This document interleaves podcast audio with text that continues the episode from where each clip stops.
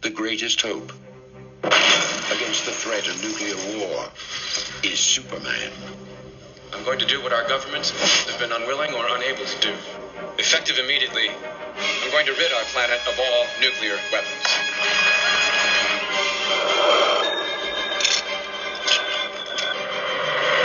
The greatest threat to Superman is Lex Luthor. Smarter than I thought. We can make the world safe for war profits. He's created the ultimate weapon to annihilate the Man of Steel. You risk worldwide nuclear war for your own personal financial gain.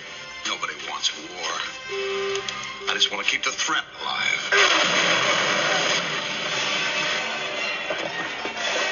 Dude of steel. Where are you gonna get it? You know you're a workaholic, but you stop. Smell the roses, huh? Superman 4, Christopher Reeve, Gene Hackman, Jackie Cooper, Jon Cryer, with Mariel Hemingway and Margot Kidder as Lois Lane. Superman 4, his most important adventure, the quest for peace.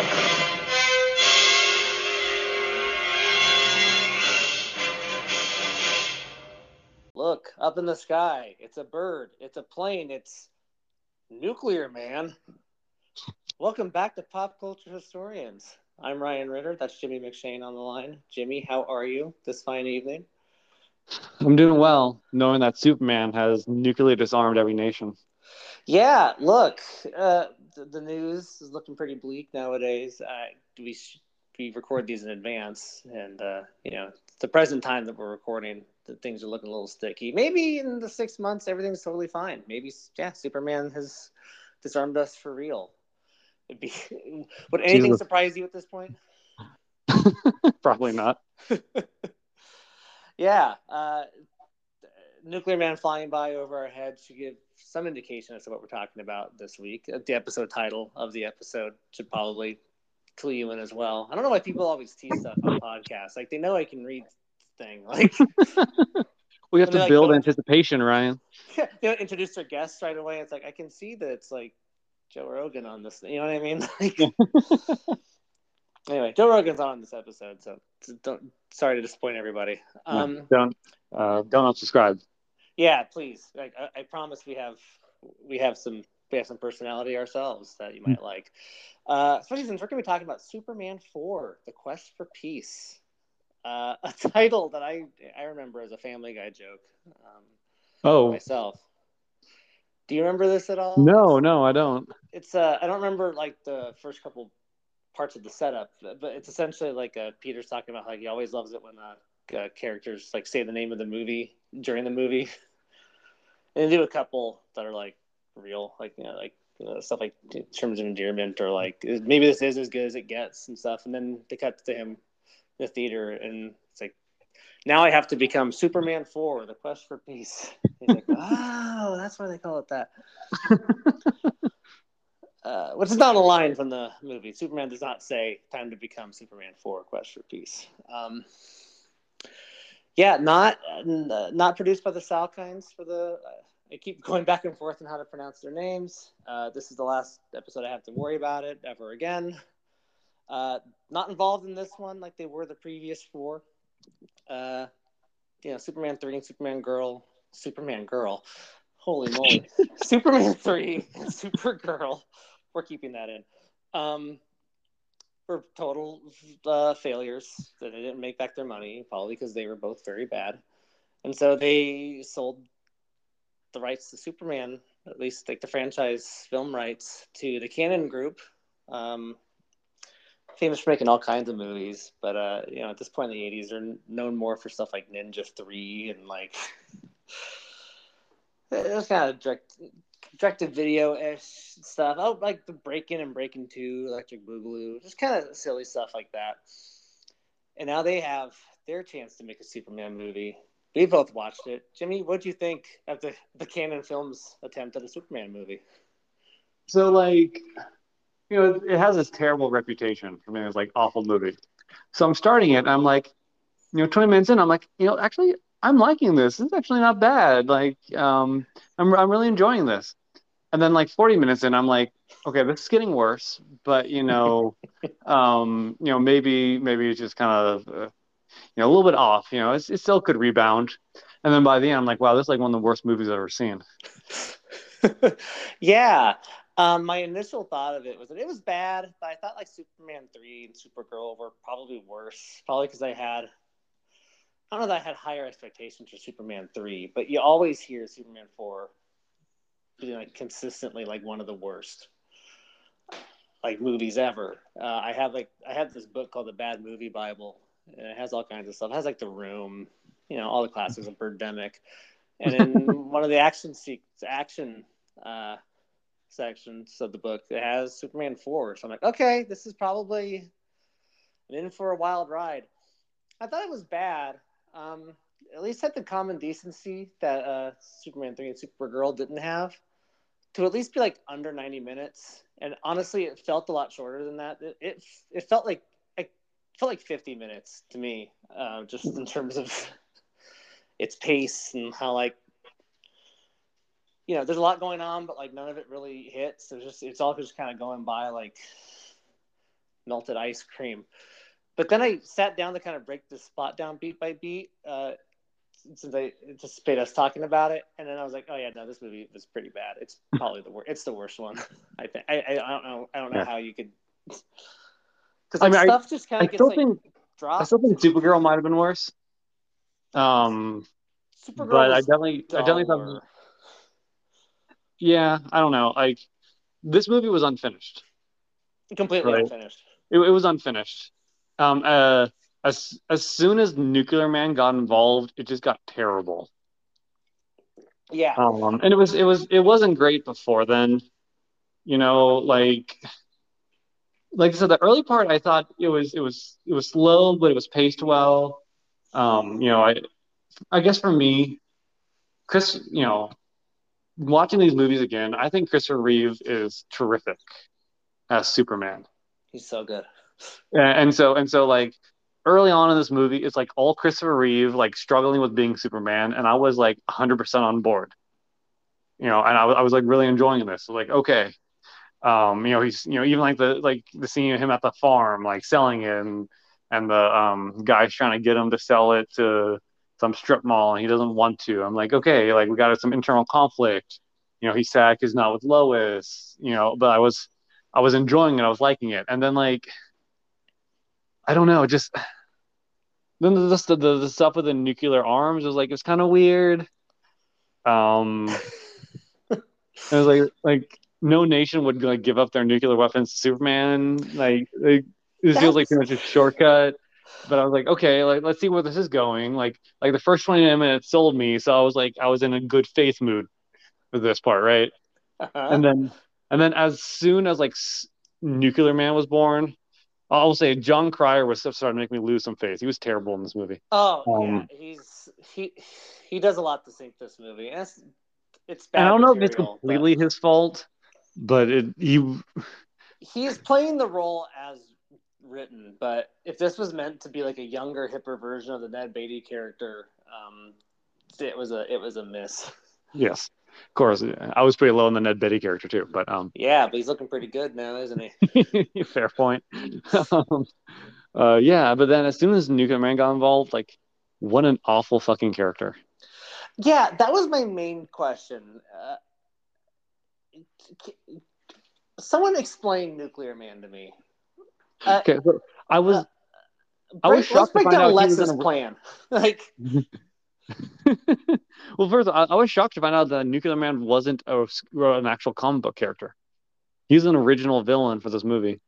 Yeah, well, and what's interesting, I, I should mention, uh, this movie is quite literally unfinished. Uh, this movie apparently had like disastrous test screenings, and they they whacked like forty five minutes off this movie. It was supposed to be kind of like around the same length as the other ones, um, right? And they just totally lost faith in it and just whacked, whacked, whacked, whacked, whacked.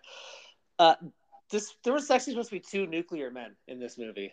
Um, there's supposed to be an original one that's a little supposed to kind of look like the comics character Bizarro, but um, Superman like just beats his ass pretty easily, like in front of like a club or something.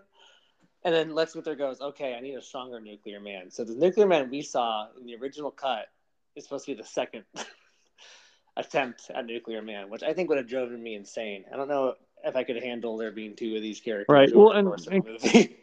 and that's fair, especially because like it's not like there's a difference between stuff happening and a plot. That sounds like just stuff happening, right? Like it's just stuff happening. yeah, Lex Luthor made a nuclear man and he got beat by Superman. Of course, that happened a lot in this movie, right? Even in the early part of the movie, which I said I liked, he he starts out by saving a Russian satellite. That had nothing to do with anything.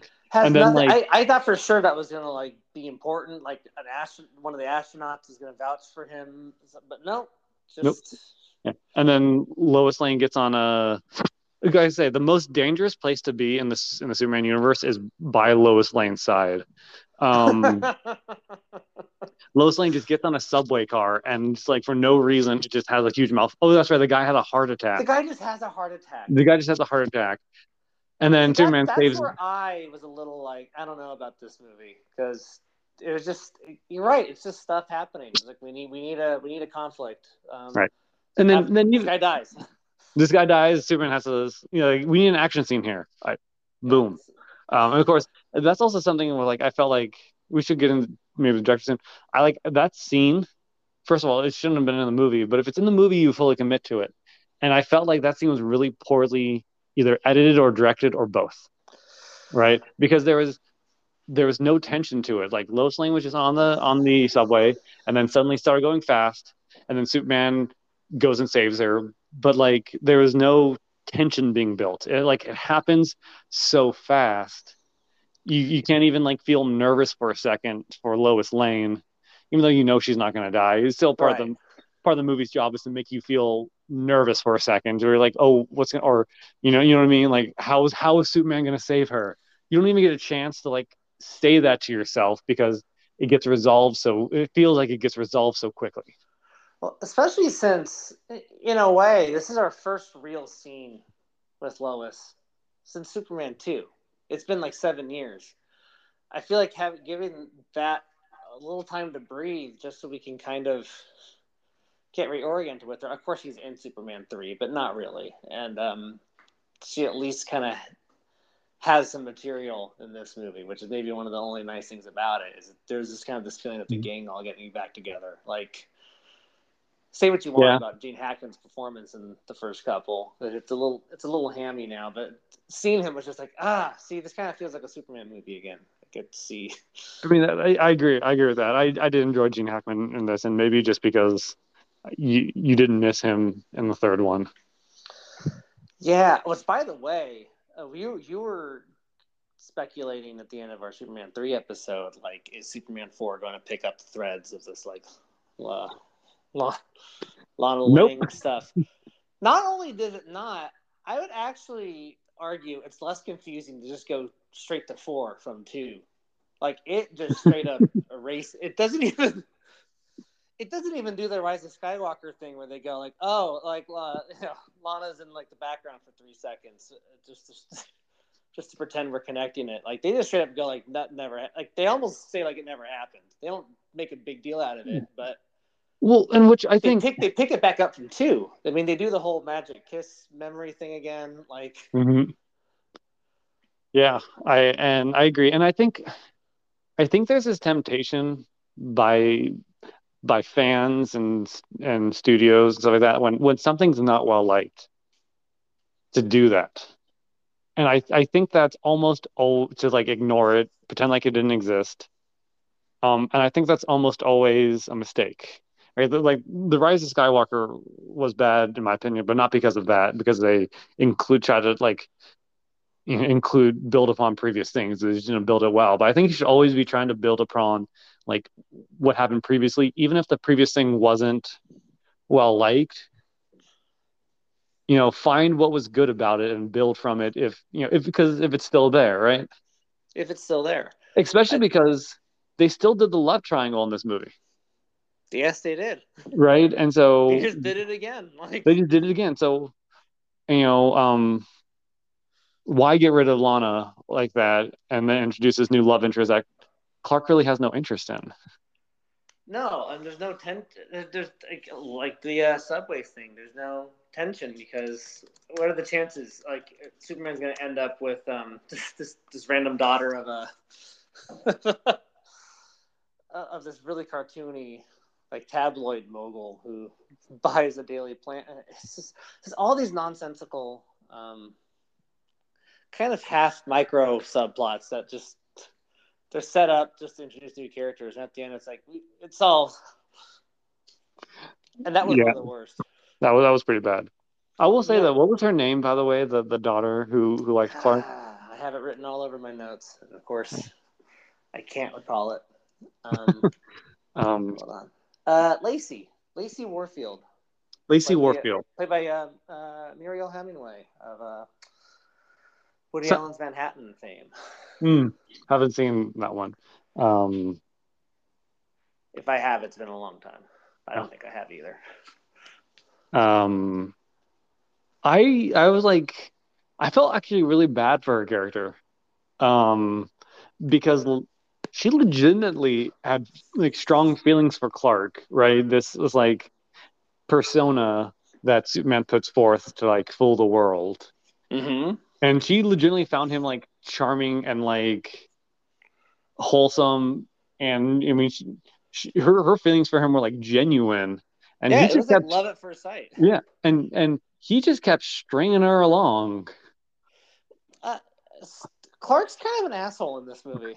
Yeah and and then you know he also like does a thing where he'll fly Lois around the world and then like takes away her memory again like implying that he does this a lot, right? yeah that- yeah i mean it, it definitely seemed like this was not the first time he had done this Like what the Um, what the fuck? and and Clark? Like, yeah, like there's definitely some like some moral issues with Clark in these movies. This movie in particular, where I was kind of like, it just felt awkward, and, and it felt like with with with uh, you know Warfield, it was supposed to be funny, right? Like, Mhm. oh look, she finds she likes Clark, ha ha ha, and now Clark, you know, he, Clark's at aerobics with Warfield, Lacey, isn't that so funny? You know what I mean? Like, and then like that. Okay, this is too rambling. Sorry. No, But- I'm listening. No, I, I'm Well, with just- you, and, and then like that, that whole like Flintstones routine where like you know he had to pretend to be Clark and Superman, but he had like keep coming over exclusives like Clark had to leave the room and then Superman had to come in. I swear that scene took up like ten minutes of this 89 minute runtime. It was a felt like long movie. You know, yeah, it was a long it was a long scene because uh, here at least I'll say this: at least they committed to it, right? I, I will give them that. Yeah, yeah, they committed to it. It didn't really work, but at least they committed to the bit, um, which is more than I can say for a lot of other parts of this movie. Well, I will say some of the some of the excuses they use for like Clark to like go like if I were if I were Lacey at a certain point and I saw this man that I really liked kind of just get like lightly tapped by this luggage cart and then he just like clung onto it and couldn't figure it out in quotation marks like how to get off I would just be like I don't know maybe something's wrong with Clark. I don't know. Like like just get off. I mean I know that Right. I know of course the in universe answer is of course he doesn't want to get off because he's trying to sneak away Well- to become Superman but like this is Well, and there's there's also kind of this, I think, um, implication based off the reactions by both her and Lois that like this happens all the fucking time, right? But where's the line between like you know kind of kind of a dork and just like, dude, like, is there like, do you need to see like a neurologist or something? Like, Uh, I mean, maybe I, I know I'm splitting hairs on a movie that just has a ton of ball spots, so I don't know. Maybe I shouldn't be focusing on little things like that.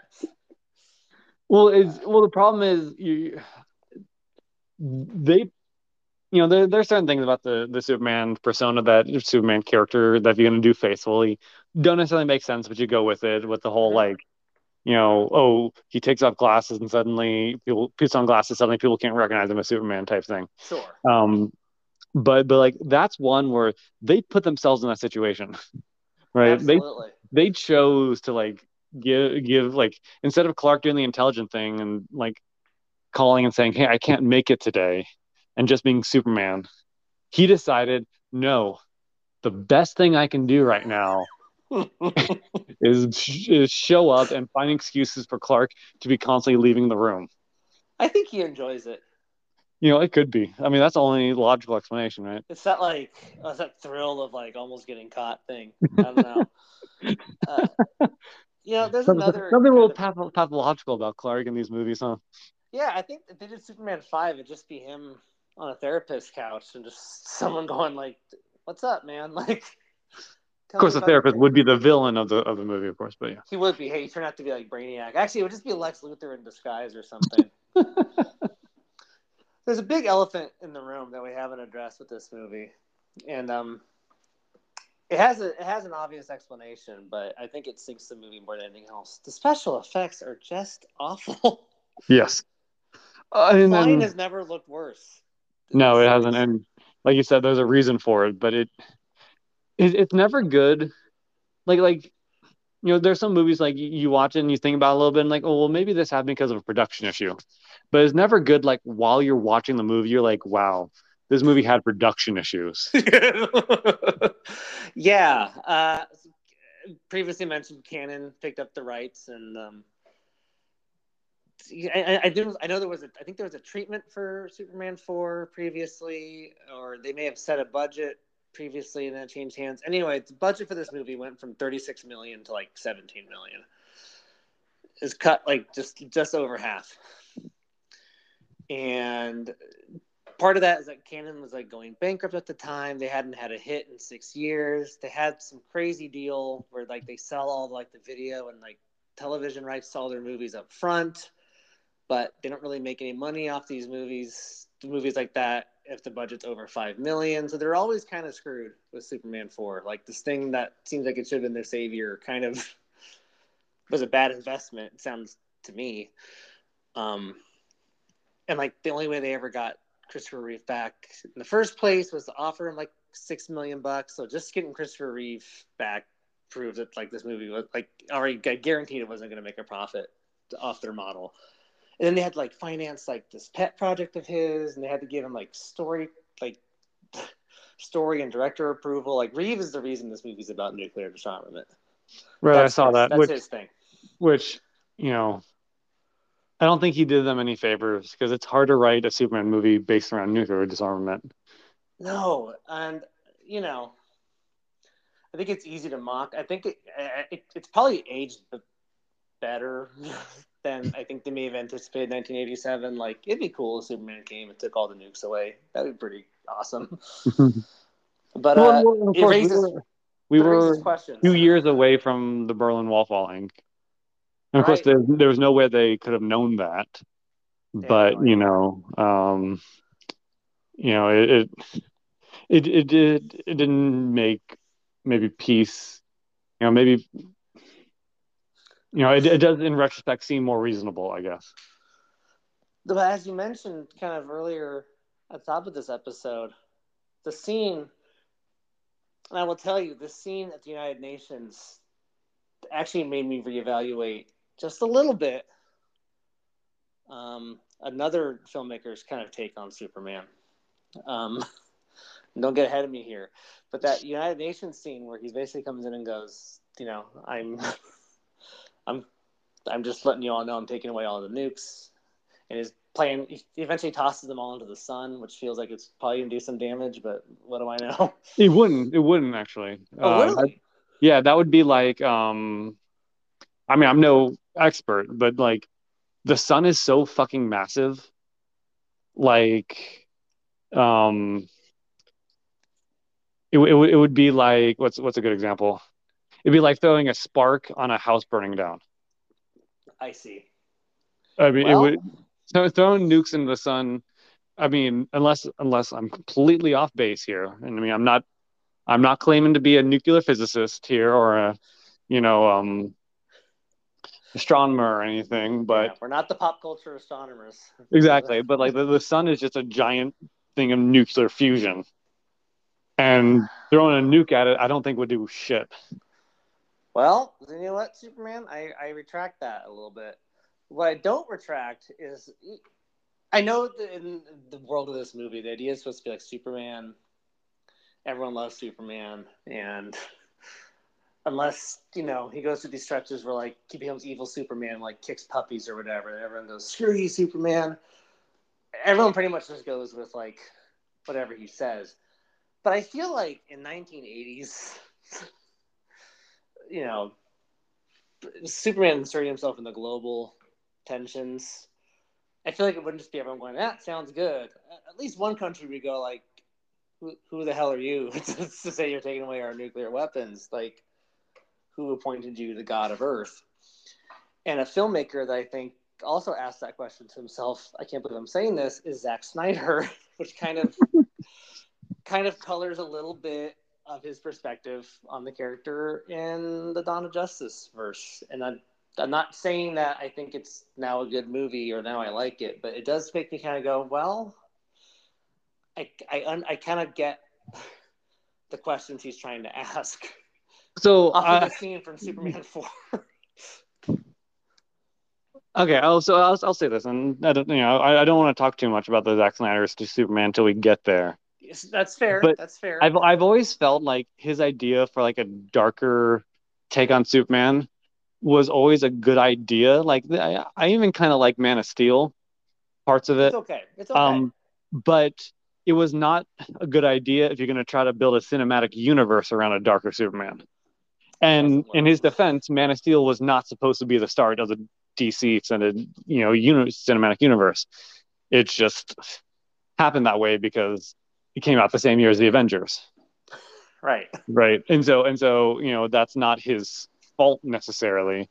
It's just, just how it happened, and it's, you know, that you know th- that wasn't the right use for an evil Superman. Now, I do think I haven't seen his cut of the Justice League. It does seem like he kind of really in his cut of the Justice League he does go full on with evil Superman, right? So, sort of. I mean, there's a whole lot going on in that movie. Um, Okay, uh, fair enough. But it just sort of.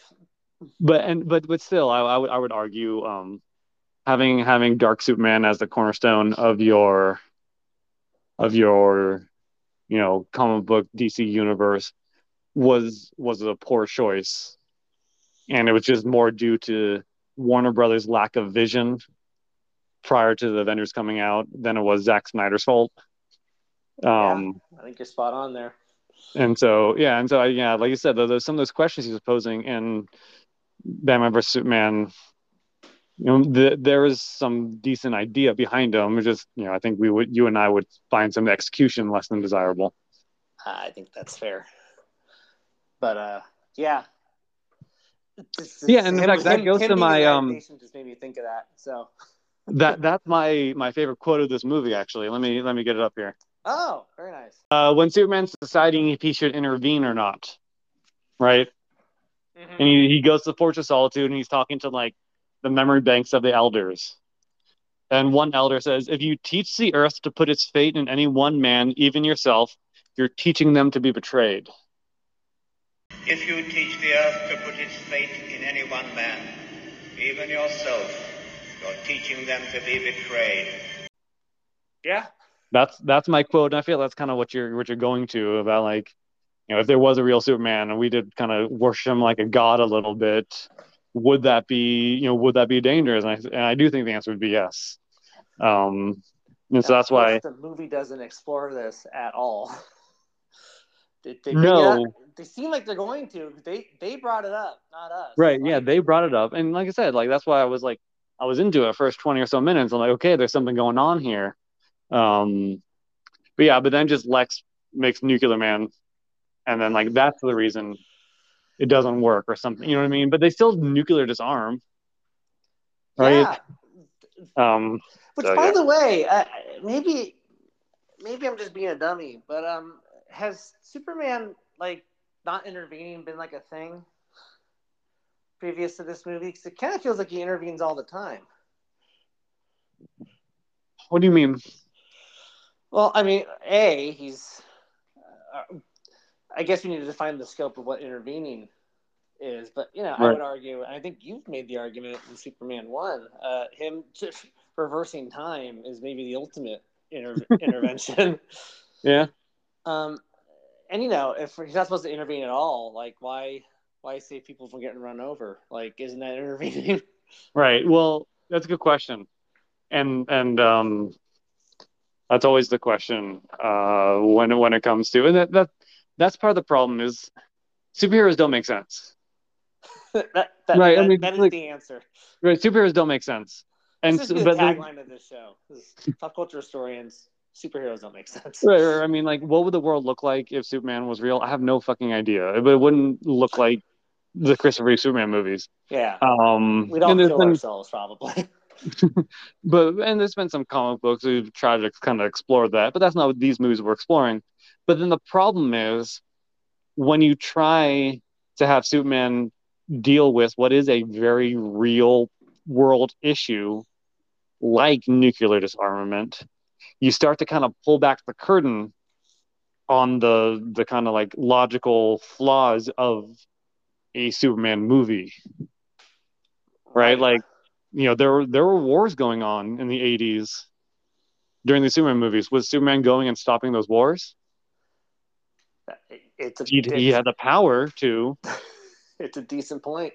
right? You know, and you know, uh, well, and so like like for instance, uh, something I was like about the about the Watchmen series was um, you know, U.S. won Vietnam because they sent Doctor Manhattan and he just killed all the Vietnamese, right?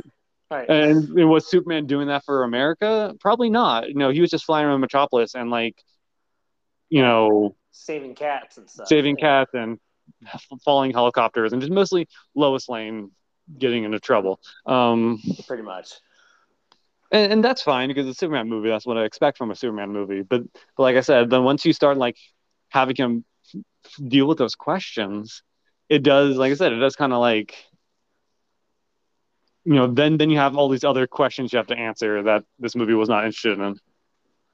I mean, you think he could solve world hunger? I mean, I mean, I mean, Right. maybe he, could, maybe he couldn't solve that, but you Well, can't really um, make, you can't make things. that's a- but Are you a fan of TV Tropes, the website? yeah, I love. TV Yeah, you are you familiar with the one? Reed Richards is Reed Richards is a dick. I do, I do. I'm, I'm somewhat familiar, but uh, Yeah. The, the the basic idea, of course, Reed Richards, a Fantastic Four character. He's supposed to be this super brilliant guy. Um, why you know he could easily solve world hunger, and he just never does. Well, I mean, that's kind of the argument with um, Thanos. Instead of like, you know, ins- instead of wishing for half of all, half of all, uh, you know, humanity to uh, be cut in half, why not double the resources? Right. Which, of course, I'd argue is what makes him a bad guy. But never mind. Oh well, and then I think I think Thanos would say, well, then you guys would just use up all those resources. Exactly. Um, Where does it end? that's it's still not a question that's ever asked. Um, No. But at the same time, Thanos is kind of portrayed as a religious lunatic. Not religious as far, you know, but like he's But he has, religious in his doctrine. yeah, exactly. Like he has a he has a philosophy, and he's he's he's gonna bind himself to it. Right. Um, so yeah, I mean, talking about nuclear disarmament and nuclear man, uh, I, I kind of want to break down Lex's plan here because it seems like it. I will generously say uh, evolves over the course of the movie, but I want to at least get into the creation of Nuclear Man because okay, so uh, Lex he's breaking rocks outside a quarry and he gets broken out of prison by his stupid nephew Lenny, and that that's both me giving commentary and I think the character is portrayed as very stupid. He, he's repeatedly called stupid by Lex. Yeah. I mean, he really does. He, he fits that same um, role that um, you know we had in the previous movies. Yeah, uh, and he gets busted out of prison because there's there's two guards watching this whole um, chain gang, and uh, Lenny pulls up in a car that like I think is open topped, and like the guards are like, "Whoa, cool car!" And Lenny's like, "Do you want to be in it?" And they go, "Sure." And then the the doors lock and the top closes, and then Lenny uses the remote control to drive the uh, uh, car off a cliff, and Lex. Thus, Lex is now out of prison, I guess. Um, I, I don't know. they, they they do establish that the cops pull out of the uh, they climb up out of the uh, quarry, so they're all right. So don't worry, Lenny didn't kill anybody. Um, but they go to like this museum, like it's supposed to be like a Smithsonian esque if it's not actually the Smithsonian. And they have this on display this hair from Superman that's kind of holding up this like you know 800 pound barbell or something. It's just to show how strong it is. Doesn't sound very exciting to me, but I don't know. Seeing seeing a piece of hair, Superman's hair hanging up something really heavy, uh, I might I might find that kind of cool, right? In a museum, like actually seeing that. I guess if I actually saw it, maybe that. See, that's one of those other uh, unintended consequences of a of superheroes actually existing. Is uh, there'd be nothing else in museums. It would just be aliens are real. now we know this for a fact because Superman is here, and yeah, stuff about his DNA. Yeah, although um, I guess that kind of brings the point. Like Superman's hair could like save lives if it's that strong. Yeah, medical equipment. I mean, you could you could like use it in cars, right? Like yeah, I mean, get earthquake-proof buildings. Yeah, I mean they're uh yeah, so I mean every time he gets a haircut, he's potentially how does he get a haircut? I don't know. Does he he must get his haircut as Clark, right? What? He must get his haircut as Clark, right? Oh, but how do they cut it? Yeah, yeah how did exactly how did they how do they cut it? Um maybe his hair doesn't grow. Oh, maybe it's just always that length. Maybe possible. Yeah. I mean, Supergirl could magically change her appearance, so exactly. Um, it's not so unreasonable thing Clark could. exactly. Yeah, he can give himself a mullet if he wants to. so they they steal this hair, and Lex's whole plan is I want to create like another Superman with like the, the DNA, like the genetic material I can pull from this uh, hair, which evolves into he he convinces these arms dealers to put the hair in one of their um, nuclear missiles. So when it gets fired up, and uh, Superman subsequently grabs it and throws it into the sun, it creates Nuclear Man. In in in Lex's defense, it was more than just the hair. He used the hair as a baseline to create Nuclear Man. Oh, that's right. There is a scene of them in the uh, working in the lab, him and Lenny. Right. Um, why? Um, I guess Lex needed that nuclear fusion reaction to make Lenny, and you can only do that by, I guess, either detonating a nuclear bomb or throwing it in the sun. I guess, right. whatever. And then, and I know that plan eventually evolves into uh, Superman is disarming everyone. Once Nuclear Man takes care of Superman, I'm going to make a I'm going to make a profit off of rearming everybody, which that sounds like classic Lex. That right for that, sure. That, that is, sounds like him. Yeah. Um, yeah, Nuclear Man uh, just doesn't work. Nothing else really to be said about it. Well, like he's stupid looking. he's stupid looking. He has no personality. You just like put him in the shade and he dies. He shuts down. Yes, they make that very clear. Um, yeah, I mean, he drives his power from the sun. Yeah. But it's more than just like normally things that drive their power from the sun still like have some power after the sun goes away. Yeah, like, it's not like solar power things just like shut off the second night falls. Exactly. Like he, he I have literally in my backyard right now that are um, they're twinkling just fine because they've been absorbing all that energy. Right. Um, but hypothetically, Lex could have intentionally put that in there so he could control Nuclear Man better, I guess. Which, um, but that would um, just that would be us doing the work for the movie. I don't think that ever gets explained. Yeah, I'm not sure. I think I think Lex knew about it to begin with, so um, you know, he's the one who gave us that exposition. Right. So I mean, I, I guess I think that's a fair assumption, but it's still stupid because yeah, it like, makes it makes Nuclear Man a bit too easy to defeat. Like literally, he got defeated because he went into an elevator, which also makes him really stupid. Why the fuck would you go in an elevator if you shut down when you're not in the sun? Uh, because, because he's a bad character. Like why? Like why would you go indoors at all? Uh, I have no answer to that. Okay. Let around that. Um. Yeah, I'm trying to think of uh, if the stuff was at the farm getting sold. That I think that gets dropped. I don't Yeah, nothing happens with that. But at least like, I mean, I I'll I'll defend that as far as like you know that was giving you kind of a state of mind for Superman, right? It's a 'Cause he good was- scene. it was it was a good scene, and like you know he was, you know, because I felt like it was kind of playing into the loneliness Superman was feeling at the beginning of the movie, right? Mm-hmm. And like and like kind of like the, you know, midlife crisis a little bit, which kind of like spurs them to action for the um, nuclear disarmament. Mm-hmm. So I, I I would I would defend that scene on those grounds. They were they're kind of character building scenes. Um, where again, again it would have been nice if that did come back in some way or tie it into the plot. But then again, then this movie would have to have a plot. I mean, this is literally the plot of this movie. Superman, like a little, um, uh, someone buys Daily Planet and finds a kid who is mad at Superman for not taking away the nuclear weapons right. and smear Superman. So Superman decides to take away nuclear weapons. Lex decides to make Nuclear Man um, by putting him on a nuclear weapon to defeat Superman. Nuclear Man defeats Superman. Superman recovers. Superman beats Nuclear Man. Yeah, that's about it. That, that's that's the entire plot of this movie.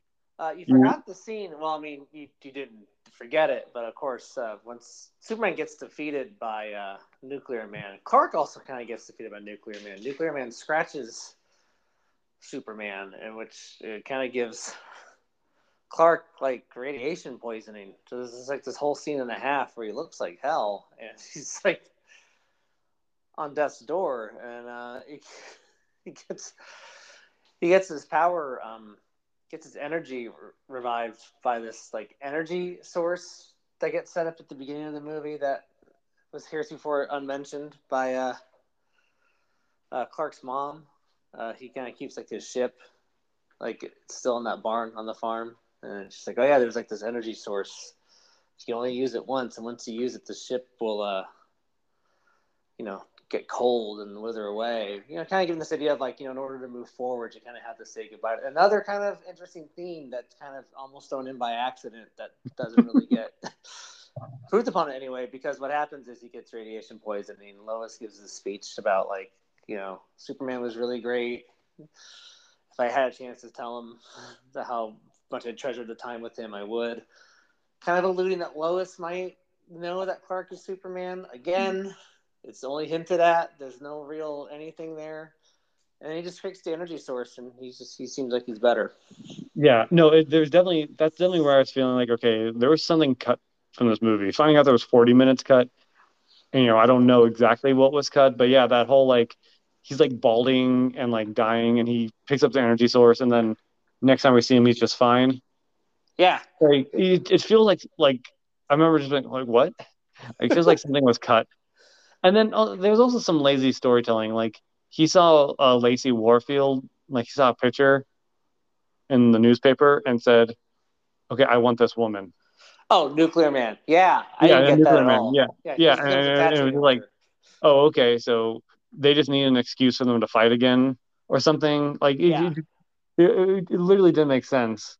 Um, and so, yeah, Nuclear Man was terrible. He had no personality. I mean, he was like a dumb brute on purpose. Um, I do like the scene where he dramatically grows his fingernails. that was some real character growth for you. It was, yeah, quite literally cell growth as well. Um, yeah, I guess I can kind of draw myself into some of the superlatives. Um, I do like the oh the whole the Warfields by the Daily Planet thing is resolved by uh, Perry just gets a loan and just buys up the majority share. It's like oh yeah, I guess that's I guess that's how you do it. Yeah, I, I mean, know- technically, technically, that is literally what Elon Musk is trying to do to Twitter as we record this. Um, uh, yeah. By the time this comes out, he may. He may, he may, it may, the situation be all will him. probably resolved uh, by the time this comes out, but um, one way or the other. But um, at the same time, like, there's no way Banks would give him Perry. I mean, again, it's a Superman movie. We shouldn't get too hung up on like realism. But, but that was um that was cheap. Yeah, that was just like a oh crap, we forgot to do something. We have like ten seconds left. Let's well, and they did set it up because like like he left as soon as the takeover. At some point in the movie, he like left. I'm going to the bank, and so That's true. You got me on that one. um, but like it, it still didn't feel dramatically like earned. No, it's just it's just all just stuff. Yeah. Uh, you know, we've already mentioned it, but like my my favorite use of superpowers is of course uh, chucking the nukes into the sun. it's a pretty metal move. Although I do kind of like there's like that that first battle between Nuclear Man and Superman kind of takes on this global thing. Like the Great Wall of China gets blown up. Well, yeah, that's to- right. Goes like But- Italy. Um, okay, but when did Superman get the power to like fix walls with his eyes? I don't know. It's the same. It's the same thing that gave him the power of like just rewinding the film in order to put the bricks back up. Yeah. Boy, it had to look bad. Um, Yeah. But he does in Italy. There's like a, or I don't know if it's Italy. If some a volcano erupts and all this lava is flowing through the city street. And he just kind of uses the super breath in order to kind of cool the lava. And yeah, I guess that's kind of cool. It's not Yeah. throwing nukes into the sun. No. Yeah, it's hard to it's hard to beat it's hard to beat building a giant net in space, filling it with nukes and throwing them into the sun. I mean, I'm of not sure you can. Yeah. um, I, I I do like I do like you know to to get the nukes they had to launch them. Like Yeah. what if like there was a miscommunication and Superman like didn't know like he, he missed the memo they were launching this nuke right now. and also, it's not like he has like a a roster, right? Couldn't couldn't the countries go, uh, yeah, we shot all of them and just keep like five for themselves? Yeah, I mean- of course that's exactly what would happen, but you know Yeah, it's like, oh yeah, Superman. Uh, we only had like two, so yeah, it says here yeah five. Oh yeah, those broke. Sorry. yeah. Oh yeah, We those, those away, are yeah. those are those are decommed. Don't worry about those. um, did you say what your favorite superpower usage was? Oh, I guess like like you said, filling a giant net in space with nuclear missiles and throwing them in the sun. I don't. I'm not sure you can beat that. Uh, you said your best line. Mine was the Lacey Warfield um, Hmm. line. Uh, you know, she kind of pulls Lois aside and says, "Boy, Clark is cute," and Lois kind of gets a little territorial and was like, "I don't know. Uh, to be frank, you don't seem like his type." And Lacey gives this line that I actually thought was pretty funny. She goes, um, "All men like me. I'm very, very rich." Don't be silly. All men like me. I'm very, very rich. Yeah, Yeah. I agree. And like right. even even like taking over the having the Daily Hammer bought by like um sensationalist tabloid, that was a decent conflict. That had potential. And the only thing they really used it for was A, the setup with the little kid, and B, to have a wacky love triangle with Clark and Lacey. You know, and so again, it was just kind of wasted.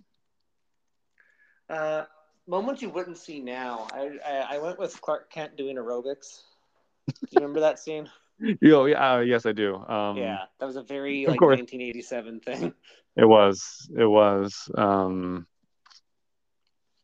the whole thing, like like Jon Cryer's character, you just wouldn't see now. Is, no, is they what I never had like a little kid villain character. No, and especially like he was so fucking 80s. Like it, it definitely felt like an old person in the 80s who's like, this is what the kids dress like now, right? um, he almost kind of looks like Poochie from uh, The Simpsons when they add that third character to Itchy and Scratchy. oh yeah, A little bit, a little Yeah. bit, a little, a little, little bit. bit. Yeah. Uh, yeah, you know, since we're talking about Lenny, um, I kind of had two worst moments I couldn't really decide between. Um, I really hated that kind of when they do uh, Lois and Lois and Superman flying around the country thing again, trying to capture the magic of the first one, but it looks way worse, and they repeat that memory kiss thing, which is just uh, brings up all kinds of weird questions. But I also threw in when Nuclear Man's like throwing Lenny around and he's like spinning around and around and around and there's all this like really lousy Oh yeah, that was Jon awful. Cryer, Jon Cryer ADR of just like lines like, "Hey, I'm the only weirdo around here." Oh, no. I'm an experiment.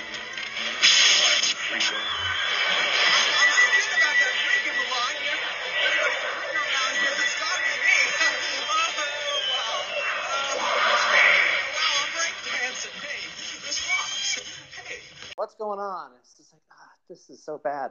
Yeah, that was terrible. There's there's too many to choose from the second half of this movie. It's yeah.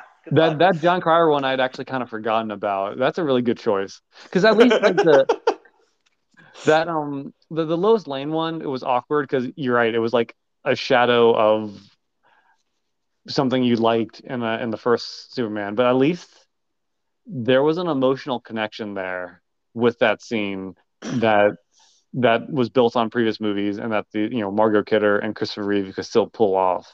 right. And even though it did bring back the awkward kiss thing, um, that was one of the like few scenes in the movie where like I felt a connection to, you know, past the first twenty minutes.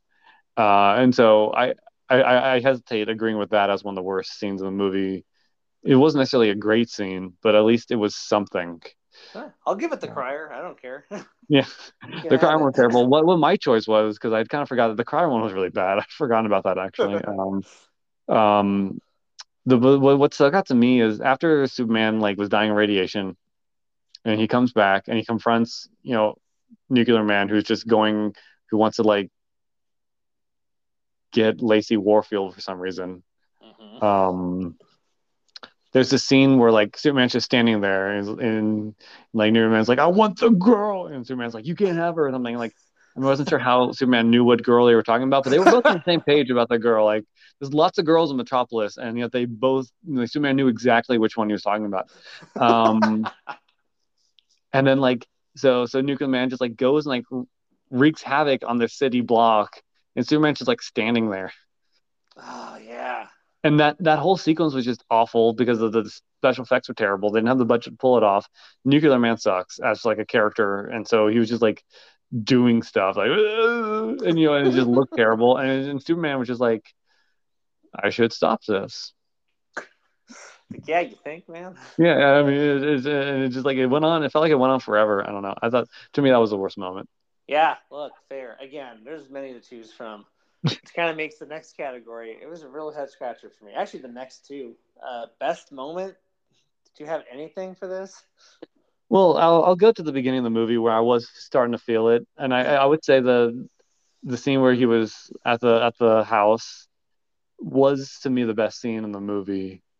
You know, getting getting the crystal, hearing his mom talking to the guy who wanted to buy the farm, you know, and kind of just like the the you know kind of lonely melancholy you could see him having. You know, I I did I did like that scene. Yeah, I'd say either that or maybe the uh, the scene at the council, maybe not the UN, but um, the kind of Kryptonian council. Oh yeah, yeah, where he, where he goes Yeah. to talk to him, where I got my Yeah. my favorite quote. Yeah, Yeah, I agree. might, I might give it to that, but that, Mhm. the the scene with the scene with the realtor or the whatever you want to call him, that's that was strong. Hmm MVP. This one was really difficult for me, so I'll let you go first. Uh, it might be, it might just be an award of a by elimination. I'm tempted to go Reeve again, but even he seemed a little like th- this is clearly going to be the last one for him. Mhm. Um, he seemed done. Uh, Sidney J. Furie, the director of this thing, is maybe the least to blame for the movie's woes. I mean, it's not Mm. well directed, but I don't think it's this at least isn't the Richard Lester like I'm imposing my house style on this thing, whether or not it fits. He's just kind of like, let's put it here, let's put it there. I'll deal with the budget stuff. We'll work around it. Bing, bang, boom. Let's just get this done, which is not a ringing endorsement for a most valuable player, but I don't, I, I, I don't know who else I would pick. So I uh, eventually settled on Margot Kidder. You know what? She never got one for these, so I, I think that's a that's a note. Well, that's a and fine note. yeah, if, and if you recall, I was kind of hard on her on the first one, and I kind of stand by that. Um, but I thought she improved in her portrayal of Lois every movie, and and for me, she brought a warmth and heart to this movie that really wasn't there. really, really, I mean, like, like she brought it, I thought, and some of it was based off like the previous movies, just kind of like bringing it with them. Yeah. Uh, but I thought, I mean, you know, she wasn't phoning this in. She was generally trying it. You know, she um, still had like her scenes with Superman were still still good, I thought, and you know, she even kind of helped make the stuff with Lacey work, Lacey Warfield. Um, you know, I I still liked Christopher Reeves in this movie. I almost gave it to him, Sure. but I did feel like his behind the scenes drama, and which I don't necessarily blame him for, as far as like being hesitant to come back to this movie and you know wanting it to be about something he felt very strongly about personally. But I did think all that stuff eventually uh, ultimately hurt the movie a lot to where I, I don't think I could give him MVP here. Yeah, Margot Kidder's a fine choice. Yeah. Uh, yeah, Reeve even kind of cost this movie a couple of, uh, at least one director that would have been really interesting. Wes Craven was initially hired at one point to do this, but he and Craven didn't get along. So, Wes Craven Reeve- Superman, man, I, I can't I can't imagine that. that's like a career altering kind of thing. I don't know what I don't know where that would have gone, but um, yeah. Look, the whole whole franchise is kind of running out of steam, which I guess gets us to lasting effect on the genre. We this is kind of our first real flame out uh, of a franchise we've gotten to cover on this. Like this is this was kind of it for Superman on the big screen for a while. Uh, you know, the '90s would give us like you know the Teri Hatcher Adventures of Lois and Clark on TV. 2001 you have Smallville. There's that kind of redo of Superman 3, you know, 6 that we'll get to, and then there's the Snyder stuff. But this is But yeah, that's not till 2006. Yeah, this is yeah, that's a good 15, 20, almost 20 years. yeah, um, such a major character that that seems. I mean, we have a different Batman every fucking year now, and like Superman. I mean, there's only been two real major portrayals of him that I think, if I said movie Superman actor, you would say either Reeve or Cavill at this point. That seems kind of crazy. Yeah. Um. Yeah, I mean, so obviously this whole series has a huge effect on the genre, right? I still feel like Superman. Yeah, to this day, I still feel like you know, um, some some superhero movies are, are looking back at Superman, the, the the first one, for inspiration about how to go about, you know, doing a superhero movie. It's Kevin Feige's favorite superhero movie. He has, Right. He has said. Um, so it's hard to narrow down this one's effect, especially when it was such a flop. If anything, this one had a negative effect on the genre, right? I would think so. Uh, you know, if the Superman series had had four strong movies, first of all, there probably would have been a fifth one, but there probably would have been more DC movies in the 90s, right? Instead of just like sticking with Batman. Batman's the main backbone. Um, Right. There's a couple one-off things, but they're not not the heavy players. That doesn't start coming into like the 2000s. mainly i think um, this movie is more illustrative of like how difficult it is to maintain a successful franchise And the fact that, I mean, on one hand, it's weird. Only nine years separated Superman one and Superman four. But considering all the stuff that can go wrong in a franchise, nine years is not a bad run at all. no um and and i feel like you know basically we're going to be talking about it you know but same thing happens with the batman franchise right Yeah, it's about the Um, same amount of time in fact- between fact, Batman, even- even- even worse Uh, I, would- I would I would argue if Michael Michael Keaton had been in all four of the '90s, well, '89 and '90s Batman, it would be overall a better franchise. I would agree with that. And there's a major um, directorial change halfway through those too. Um, Right. Well, yeah, and so you have the huge behind the scenes problems. You know, studios um, just not being able to work well with their talent. Right. I mean, it's, it's it's a it's a recurring trend at least for a while, and I'm not sure even I think it still is going on today. And um, Sure. right, I mean, of course, uh, the ones one studio that that doesn't do that is Marvel. That's because um, if you don't get along with their vision, you just get kicked out the door before you make the movie, right? Right, exactly, exactly. Uh, like, they don't they don't tend to have much behind the scenes drama anymore because I think it's you know unless you have something really really special or like it's enough of a side story that doesn't matter. Like you do it the way we want to do it, or you're not going to get the job. And I think that's that's understood now. Right.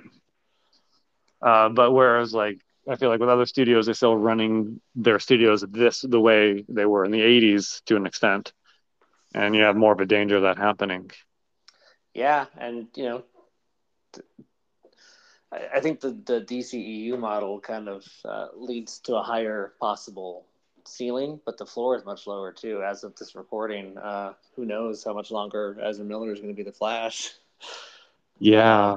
Uh, who knows? Although although the Ezra Miller stuff would be stuff that Marvel had trouble with too, right? I mean that's um, that is true. That's not that's that, that, that that's personal, not a studio issue thing. Yeah. That's that's him doing allegedly doing some things that um that you know yeah could put stuff in danger for sure. Right.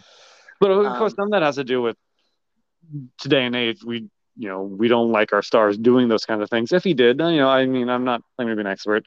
Whereas I feel like in the '80s, that would have just been covered up. Yeah, or you know, even earlier than that, like if you heard that, like you know, movie star got into a fist fight, you're like, hell yeah. like, True. You know, not saying that's right or anything else is wrong, but it's just kind of funny how that kind of changes over the decades. Uh, I think we've talked about Superman four enough. Yeah, I don't know. uh, have especially, a- especially not knowing what the deleted scenes were, because I don't think they've not they've not come out with like an extended cut of this movie, right? no, there's There's no ultimate. There's a there's a DVD pressing that has some of the uh, deleted scenes. There's some that people know about that like just weren't released. Um, I don't have like a detailed list of everything in front of me, but the most significant cut it seems to me is this whole other Nuclear Man character, which sounds like a massive waste of time to me. But Well, right, right, because nothing was. You didn't notice a second, a first nuclear man missing from the plot, right? I mean, I had no idea. it's hard. It's hard to. I mean, this movie barely had a plot, so it's hard to imagine like how that would have even contributed to it. Right. But even like an extra 10 minutes just to like give a little breathing room to some stuff would have gone a long way. I can't believe I'm advocating for this to have been longer, but I think I think that would have helped a little bit. Right. Well, and it's also possible like they should have given breathing room to Clark dying of radiation poisoning. Well, maybe not. you know, like, I mean, that's a like, like, that's a really that's a really dark choice to go with for this movie. But like like you don't get even, even like even like the yeah that's why you don't like that's why you don't make Lex's plan kill Superman with radiation poisoning. But they did and then they even showed 10 seconds of it and it was disturbing and it was like yeah, um, but at the same time. I felt like I was missing something because we didn't see him recover. He just was just magically better which I understand that was the point of the thing from the ship but at, at the same time like stick to it I don't know. Yeah, I, yeah, it's the lesson here is to just you know, it's it's nothing wrong with talking about real world stuff, and uh, you know, I think I think his opinions on the matter probably bore out. Um, he probably got the last laugh there, but it raises so many more other questions that superhero movies just aren't the average ones just aren't equipped to deal with, even the really good ones. yeah Uh, so yeah, Superman four bit off more than they could chew. Couldn't afford s- swallow it. I guess I don't know. The metaphor doesn't work. Superman four is very bad. yes Next week, we're wrapping up this whole pod before we do another round of awards. The week after that, with a movie that I remember being very good. I had not seen it in quite some time. That's Well, and we should- Batman. we should maybe explain that we're kind of you know because we're bouncing back between doing superhero movies and Doctor Who Mhm. and so we've kind of organized these by decade more or less right Mm-hmm. Um although maybe maybe when we get to like the super explosion of 2000s we might have to do every five years or something but um Yeah, we yeah, we may have to figure that out. Um, But but yeah, that's back bridge cross when we get to it yeah so yeah our last superhero movie is the 1989 mm, uh tim burton michael keaton batman Yes. Oh, uh, a couple other pieces of business. Uh, I don't have the book in front of me, but I do remember what he gave it. Oh, um, what do you okay. think- What do you think Leonard Maltin gave this? Oh, this one has to be a bomb, right? Ah, God, I think he gave it two stars. He gave this movie two stars. Yeah, let's see. I can go grab it real quick. Yeah, grab that book.